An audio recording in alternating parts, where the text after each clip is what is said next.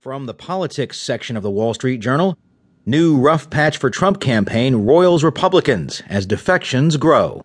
By Janet Hook, Reid J. Epstein, and Beth Reinhard.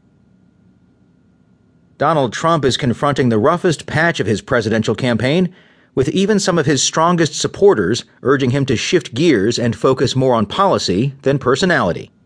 Republican defections began to multiply Tuesday, including the first GOP member of